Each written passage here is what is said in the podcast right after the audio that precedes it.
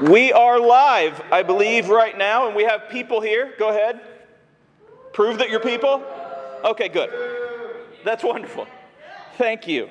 Uh, we are here for week two of this series, which is called For Good, in which we are talking about the, the simple fact that we are called to be a force for good in the world, that we are called to do good, that we are called to, to do our best, to be kind, to help people. Last week, I talked about the woman at the well and how she was a Samaritan who everyone Uh, among the Jews hated, and yet Jesus came and he talked to her. And he didn't start out like throwing a Bible at her or throwing scripture or, or kicking her and saying, hey, you're wrong. He started out saying, hey, could I have some water? Because he saw her as a person, not as a number. We have just gone through a, an election in which two sides essentially see each other as numbers, see each other as opponents, see each other as the other side. And yet Jesus like, no, no, no. Like, that's not what I'm talking about. That's not what you can do. That's not what you should do. You should see them like I saw the Samaritan woman, and you notice it in that. When he talked to her, he told her what he believed. He told her what the truth was, but he didn't then keep beating her in the head. He didn't then keep arguing until she felt that he was right, because he didn't need to, because he loved her and he saw her again as a person. And so through that, Uh, she came back around to the point and then brought other people. Had he just walked up and just been like, hey, you know what, you're wrong, you're stupid, you disagree with me, and I'm going to tell you why all of that, uh, stay tuned after these messages. If he'd said all that, she probably would have been like, yeah, yeah, and maybe backed into it with fear, backed into it with just being afraid, with shame, whatever. But instead, she was able to choose it because he loved her, because he saw her. Uh, this week, we're going to continue that theme for, for good, because the first thing in terms of doing good is to see everyone as a person, regardless of who they are. Uh, we're going to talk about know better. And I've cleverly made a title screen in which those are pictures of a lot of people around the world, not specific people, just people of all uh, ages, all sexes, all uh, nationalities, all beliefs, all whatever, like ev- all different people, just different people. And at the top, it says know better. Now, the reason for the parentheses is not that I went crazy and got stuck in wingdings on Word. I, it's only happened once in my life. But uh, it's because we as Christians have to know better, K N O W, than being like the world. We have to know better than treating other people like they're garbage, treating other people like we hate them, hating other people, treating other people just in anger, just like as opponents, as numbers. But we also have to remember that we are no, N O, better than them. And they are no better than us. Uh, one of the things that, that we get stuck in is when, when you are a Christian, when you are right in anything, regardless, not just faith, but when you, you know that you're right, just anything, math, faith, uh, life, uh, picking the right uh, football team, I U, who crushed Michigan, uh, anything like that. When you are right, you want other people to know that you're right, and you want other people to agree with you. And so with that mindset, and again, we see this in politics, we see this in churches, we see this in the world, with that mindset, you start by seeing people as numbers, but then you're like, well, I'm better than them. Now, you don't start by thinking it. Most people who who see someone on the uh, uh, see someone that they disagree with, see someone who uh, they know is wrong, see someone's post, see someone Uh, with a different team, see someone whatever, with a different faith. They see someone different. They don't start by saying, well, I'm better than them. But the way that they talk to them, the way that they talk about them, the way that they act around them is showing that you think you're better than them. And Christians get caught up in this more than almost anyone, maybe more than anyone, because we believe strongly in our faith, in our salvation, and it's vital and it's important and it's it's the most important thing to us. And because of that belief, because we know how good it is, because we know how important it is, we go around and we go from thinking, man, you know, I'm blessed, hashtag blessed, to thinking, yeah, you know what, they're not, or they're not as good as me, or they haven't chosen. And you start by thinking, you know what, I want to love them. And you're like, they didn't, they disagreed with me, they cut me off, they uh, don't like the same things I do, so psh, they're out of here. And, and you start thinking, I'm better than them. But again, you never say it, but you start thinking it. Uh, and so I want to talk tonight from Luke chapter five, verses twenty-seven through thirty-two. Uh, later, as Jesus left the town, he saw a tax collector named Levi sitting in his tax collector's booth. Follow me and be my disciple, Jesus said to him. So Levi got up, left everything, and followed him. I want to start here. This is the calling of Levi, who is Matthew, the, the disciple. And he was a tax collector. Now, you've probably heard this if you've been in church before, or if you've been around your parents at tax time. Uh, people hate tax collectors. Like, literally, they hate. They they get this, this stress. Uh, I got a letter from the I R S recently, and it's just like you have this. It was it ended up good.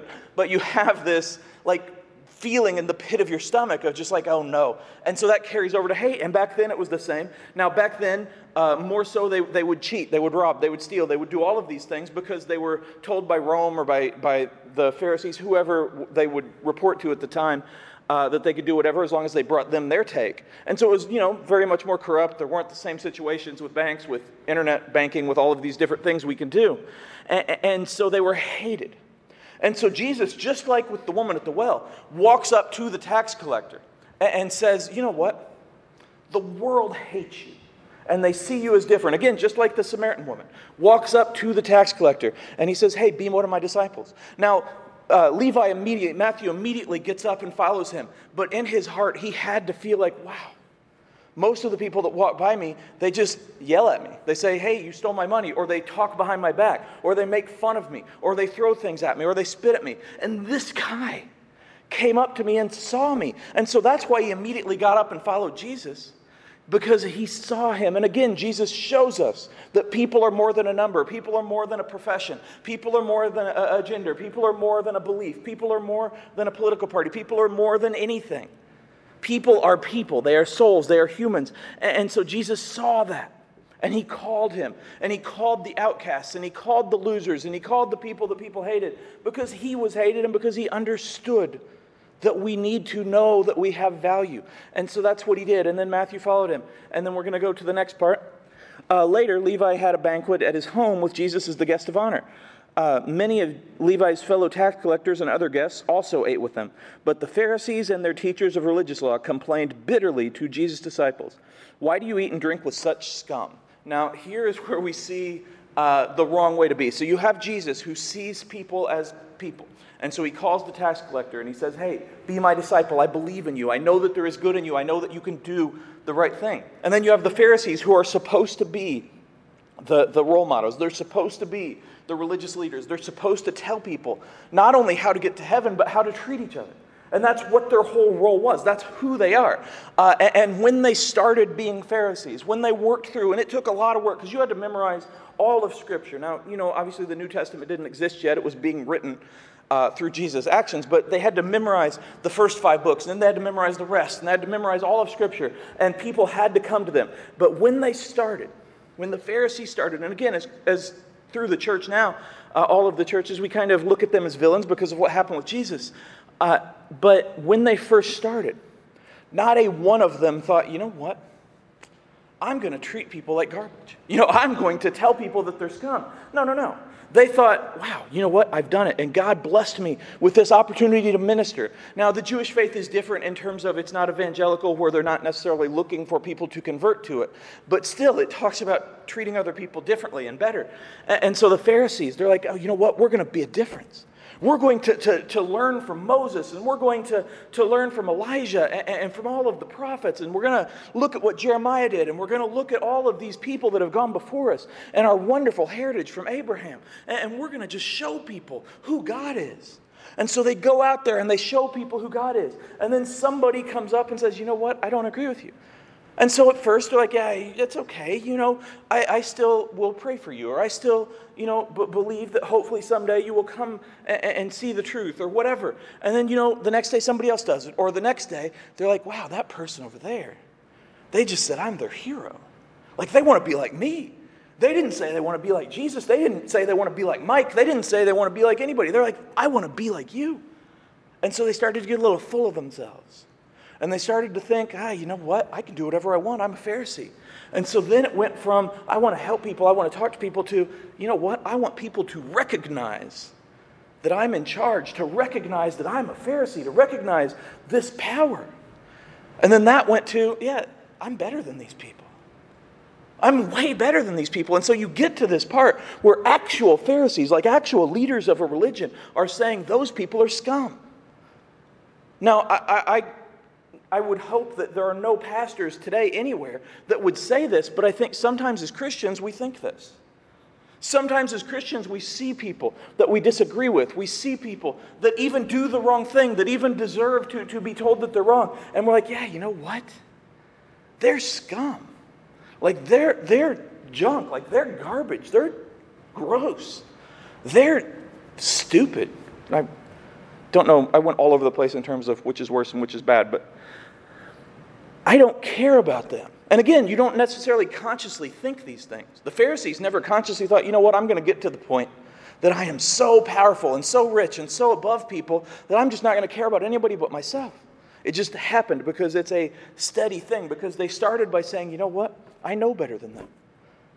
And then they started going and they're like, I'm right all the time. And then it started going and they're like, hey, you know, they're wrong all the time. And then it's like, oh, they're never going to be like me. As Christians, we're not in the same positions as the Pharisees, obviously, in terms of having that power.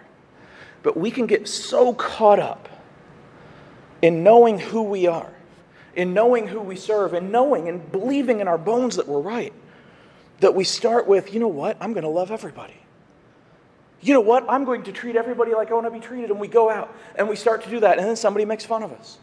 Or we ask somebody to church and they're like, no, I'm not going to go there. And then we, you know, we, we ask somebody, hey, you know, let's be friends, which I guess is a weird thing to ask, and that's why I don't have any friends, but whatever. And it's like, and then they're like, no, and they spit at you. Or, you know, somebody asks you to do something that you know is wrong, and you're like, I, I can't do that. And you're like, you're so stupid. Like, you're junk, get out of here. And they make fun of you. They hurt your feelings. And so you go from, I'm going to love everybody. And then, you know, as the hurt piles up, as the disappointment piles up, as the discouragement piles up, you start to think, yeah, you know what? Thank goodness for my, my youth group. Thank goodness for my Christian friends, which is a very good thing to think. Thank goodness for my church. And then that goes to, you know what? I'm glad they don't come here. I'm glad that they don't have what I have. And then it goes to, you know what? They think that they're as good as me. They're talking to me. I'm better than them. And then it goes to those people. Those people are scum. Again, I'm not going to go deep into the election, but we have two sides of the country basically right now saying the same negative things about each other. Just constantly. And it's not just during the election, it's all along. And this is why I get tired of politics, and why I get tired of Facebook, and why I get tired of the capital C church and the world sometimes, because we get so caught up in this stuff. Instead of saying, I'm a, a Jesus follower, or I'm a Christian, or I love you, we say, well, I'm a Republican, or I'm a Democrat, or I'm a, I guess those are the only two choices in America, really. And it's like, I'm this. One of the things that I saw, and I talked about this last week, uh, I've noticed more and more as I've gotten older, and part of this is that I'm able to see slightly more because I'm taller. Barely, but I'm still taller. I'm taller than Beatrice. And so... Uh, and so I've noticed more and more that people identify more with a political candidate than they do with Jesus. They identify more with a political party than, than they do with, with Christ. They identify more with a news station than they do with the Bible. And, and so because of that, they surround themselves with people that think the same. They surround themselves with people that watch that same news station and feel that same fear and have those same worries. And they fill their lives with that. They follow those people on Twitter, on Facebook, or Instagram. So everything that comes in is just what you want to see. And then when you see someone that believes or thinks differently, it's what? That's, that's, they're wrong. Like, they're so stupid. And I've said this before, and I'll say this again. People that disagree with you, they don't do it just to tick you off. I mean, maybe sometimes they do if they're your friends or they're a bully or whatever. But, you know, by and large, people don't disagree. They don't wake up and be like, you know what? In twelve years, I'm going to have this view just to tick off Jenna or just to tick off Nate or just to make Terry crazy, make him rip his hair out. That only works if you know who Terry is, but still, it's funny. They don't think that. They think, this is what I believe, and they go forward. And yet, because we surround ourselves sometimes, and this is different from having Christian friends. This is like your entire worldview is cut into this one way of thinking. You're like, well, they're against me. And again, you, like the Pharisees, go scum. Because the Pharisees started out among the people, and then they just had little Pharisee clubs. They had little Pharisee scouts, and instead of going to Boy Scouts and becoming an Eagle Scout, you went to Pharisee Scouts, and you became a Pharisee Scout. Pharisee, I guess that doesn't work.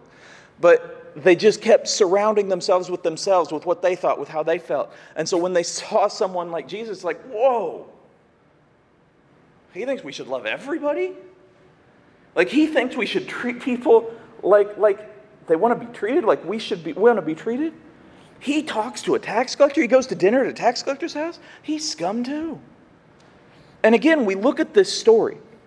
And everyone who is listening to me, whether you're online or in person, you're thinking, well, that's that's insane. Like, a religious leader calling somebody else scum, that's wrong.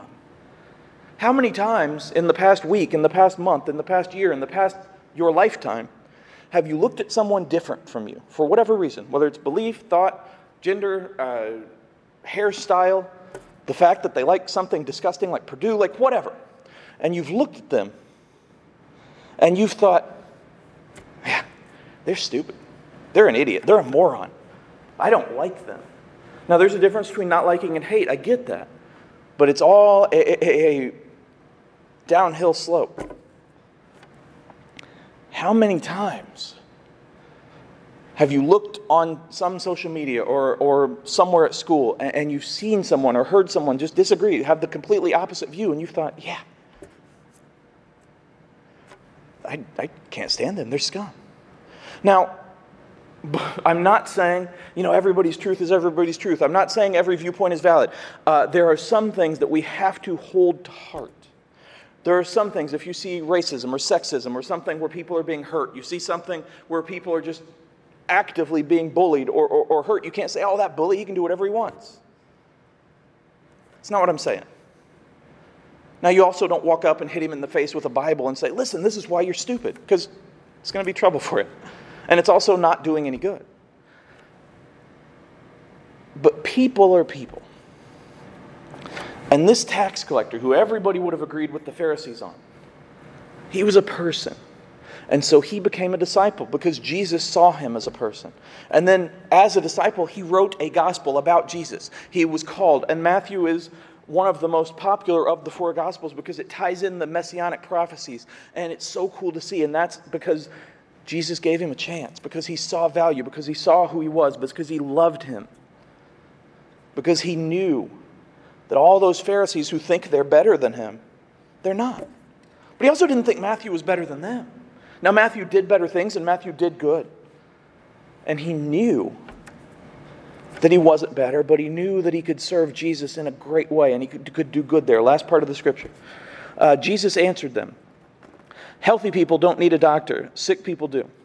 I have come to call not those who think they are righteous, but those who know they are sinners and need to repent." That is a huge statement for Christianity. Because in every church, there comes a time, every church, there comes a time where you have to start making a decision. Like, is this the church we're always going to have? Or are we going to do what we need to do to bring in new people? Because I got to tell you, it's it's an easy argument either way. Now, the right thing is obviously to always bring in more people and always be willing to, to uh, I don't, I don't, when I say change with times, I don't mean change the Bible. I mean recognize that, that if you go out in a suit and tie just like you did in eighteen fifty-six, like it's, and have that same message with the King James or whatever, it's going to be different. Now, there's a place for that. And there are churches for that. And, and that's not nothing wrong either. But I'm saying if you look how your parents, your grandparents, your great-grandparents, how Past, past, past generations, people change, generations change. The Bible does not change. The message does not change. But the way that we love each other has to. We have to recognize that we love everyone. And so when Jesus says, healthy people don't need a doctor, he's not saying those churches that, that are like, hey, you know, we're together and we don't have many people, but, but we do the same thing and we're trying and we do good. He's not saying, oh, they're no good. He's not saying that the mega churches, the big churches, they're better than the small churches. He's not saying that. He's not saying that, that, that these Christians who have reached fifty people in a year are better than these Christians who have only talked to one person. He's not saying any of that. He's saying healthy people are already healthy. If you're a Christian, you're already a Christian. And he's not saying get out of the church. He's not saying stop being a Christian. He's saying, hey, recognize what you have and have this hope that other people have it too. Because sick people need a doctor. Now, this is not a good testifying tactic if you go up to one of your friends and you're like, hey, you don't go to church, you're sick. That's not what I'm saying. When he says sick people need a doctor, he's like, I'm calling people who recognize that they are not perfect, who recognize that they are not better than anyone else, who recognize that they need God, that they need love, that they need hope, and that they admit it. I'm not going to the Pharisees who say that they have everything. You see, in Christianity, as a Christian, you're never going to be perfect. You're never going to have everything. You're never going to know everything. You're never going to, to be without temptation. We will always need Jesus, but some people throughout time, and again, I'm picking on the Pharisees, it happens. Some people like that are like, hey, I've arrived. I worked hard and I did everything I could and now I'm better than everybody else. What the world sees of the church right now, the capital C church, that means all of it, is they see people who are acting exactly like everyone else. I'm talking about what you see on the news, what you see in person, what you see on Facebook. See people who are talking negatively about everyone just like everybody else is. You see people and you're like, oh, well, I know who they voted for. I have no idea who they serve or if they go to church. You see people, and that's what the world sees. And you're like, wow, they think we're, they're better than me. Now, if you knew someone who actively acted like they were better than you and actively said how smart they were and how much more they know than you and, and, and just how much more they have done than you and how much you need them, are you going to like go to them and be like, hey, tell me about Jesus? No, you're going to be like, ah, oh, I can't stand that person. Like this, if that's what Christians are like, what am I going to do? Jesus said, hey, love everyone. Show everyone who I am. Show everyone that, that we are here together. And here's the kicker. There were people that turned down Jesus. Now, that's insane to us. But there were people who he would talk to in groups. And they would say, yeah, that's not for me. And he did not then pop on to Facebook of the day, so Bible book, which, and then type up like this really mean letter, like, yeah, this person. They think they know everything, but, you know, they suck. He didn't do that. He'd never do that. He'd never say that. He said, ah, you know what? I love you, and I really hope you get this. And then he said in a non-judgmental way, I'm praying for you. Not a violent, not a threat. And then he moved on and he talked to more people. There are absolutely going to be people that don't respect your faith. They don't respect you. They don't respect what you think, what you believe. And you can't make them. But to be a Christian, to be a good person, to do good, means to understand that that does not define you either. That whether or not somebody thinks you're right, whether or not somebody thinks you're good, whether or not somebody thinks that you're valuable, it means nothing. Now, I get that, and believe me, I feel that. But to think that you are better than other people just because you have this blessing, it's not helping anybody. What the world, as I said, sees right now is a bunch of Christians who are out publicly doing this. Now, I've said this a bunch before, but a lot of what has happened in the world, in the history of the world, generations have messed things up. They've not treated people with love. They've not recognized what Jesus would do in a situation. They've not shown Jesus. They've not, you know, really seen people not as a number. They see them as a number, as an opponent. Not everybody at all. There are millions of good Christians throughout time, obviously. Wonderful churches that do a lot. But the generations tend to mess it up, and then it falls on you guys. And you guys, you have a really steep climb. Because we have to show people that, yes, Jesus is true and he's right and he's the way and he is the life. But also, I love you even if you say no. I love you even if you turn away from me. And that's what Jesus did. And that's who we are, and that's how you can know better. Because again, we are no better than anyone else. They're no better than us. But as Christians, Jesus taught us to know better. And I've just realized that's getting confusing. Jesus taught us to know better. To do better, to do good, to help others, to love others, to love God, and to show that to everyone. Right now, there are a lot of people hurting for a lot of different reasons. And it's very tempting sometimes to be like, oh, told you so. Well, you got what you deserved. Especially if that person's been a jerk to you. But can you imagine Jesus going up to the Pharisees and being like, yeah, told you so. He didn't. In fact, in John three, he talked to a Pharisee, Nicodemus, about faith, about salvation. He didn't say, oh, you've been trashing me, or you and your friends have been coming after me. He said, I love you, and here's why. called a tax collector, where everybody else hated. He saw value. So do your best to be like Jesus. Recognize that we are called to do good in this world. To live as if we're right, not to prove that we're right. To live as if we know the answers, not to force them down everybody's throat. We are here to be that example. And absolutely, there will be times to witness and times to testify.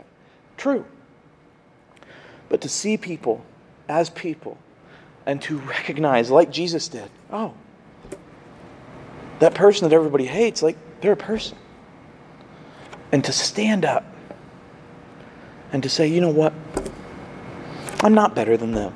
I, I may have a better life. I've made better choices, but, but we can do this. And I can show them love, even if they hate me. I can show them love, even if it just means not hating them back. And that's what we are called to do. That's who we are, and that's who we must be going forward. That's all I got.